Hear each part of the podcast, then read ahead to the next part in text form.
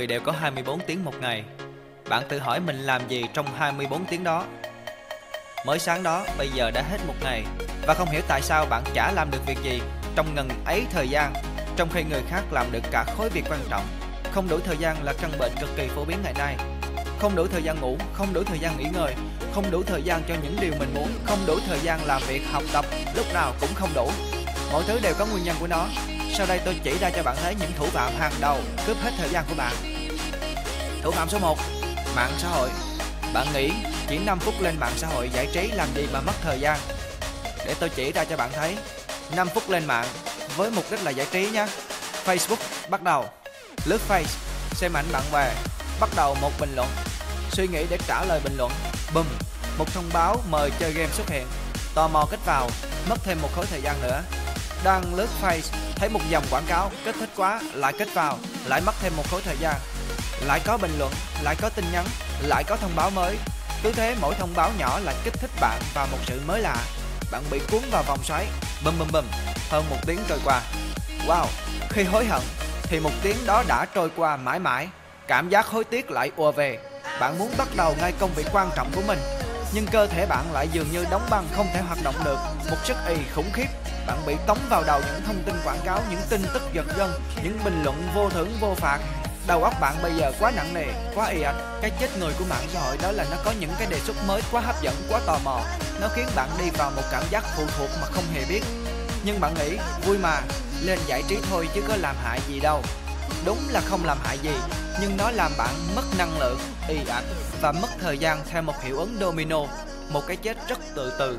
Tất nhiên nếu bạn dùng mạng xã hội để vào mục đích tốt thì ok, liên lạc bạn bè, kinh doanh, tạo mối quan hệ. Nhưng hãy ấn định thời gian cho việc này và xác định mục đích trước khi sử dụng nó.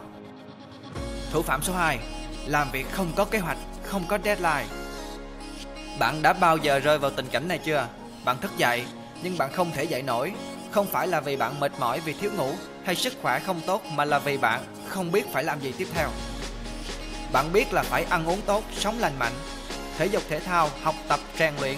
Nhưng vấn đề xảy ra là bạn biết nó một cách quá chung chung, không cụ thể.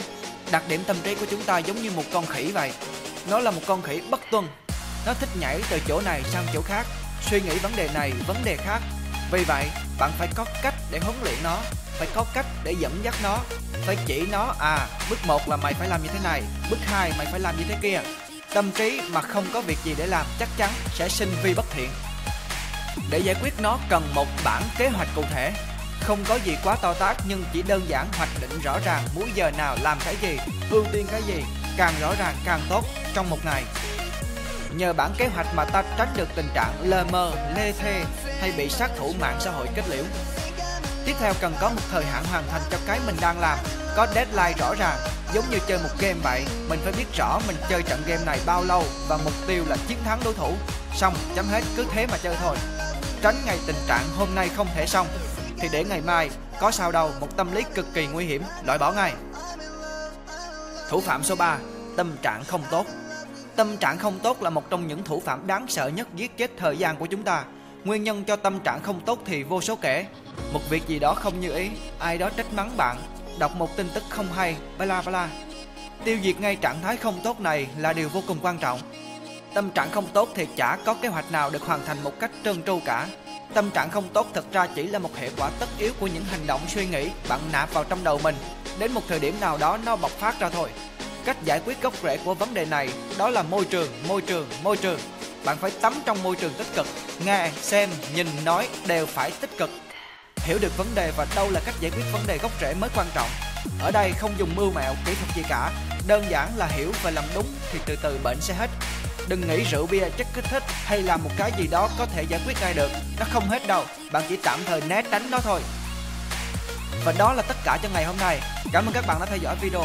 Chúc các bạn tận dụng triệt để thời gian quý báu của mình nhé. Bye bye.